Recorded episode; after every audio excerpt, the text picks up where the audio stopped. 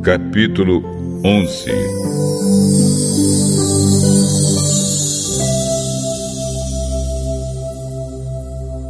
Então Zofar, da região de Naama, em resposta disse: será que todo esse palavrório vai ficar sem resposta? Por acaso, quem fala muito é quem tem razão? Jó, você pensa que não temos resposta? Pensa que as suas zombarias vão nos fazer calar a boca? Você diz que o seu modo de pensar está certo e afirma que é inocente diante de Deus. Eu gostaria que Deus falasse e lhe desse uma resposta. Ele lhe ensinaria os segredos da sabedoria, pois há mistérios na explicação das coisas. Assim, você veria que Deus o está castigando menos do que você merece.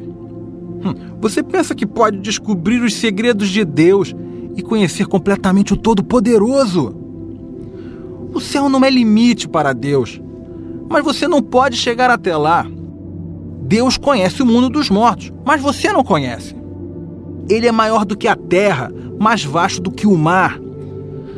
Se Deus passar e prender alguém e o levar para ser julgado, quem o poderá impedir? Deus conhece as pessoas que não valem nada. Ele nunca deixa de ver as suas maldades. No dia em que os jumentos selvagens nascerem mansos, as pessoas sem juízo vão ter sabedoria.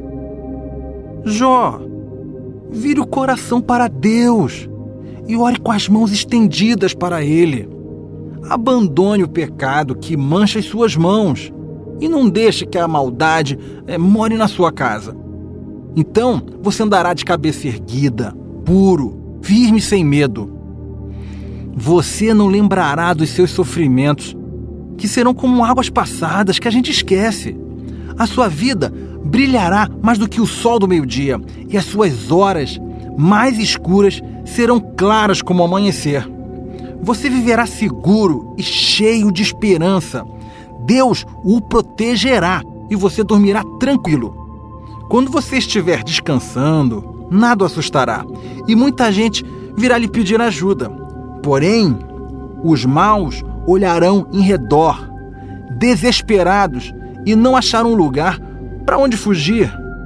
Para eles, a morte será a única esperança.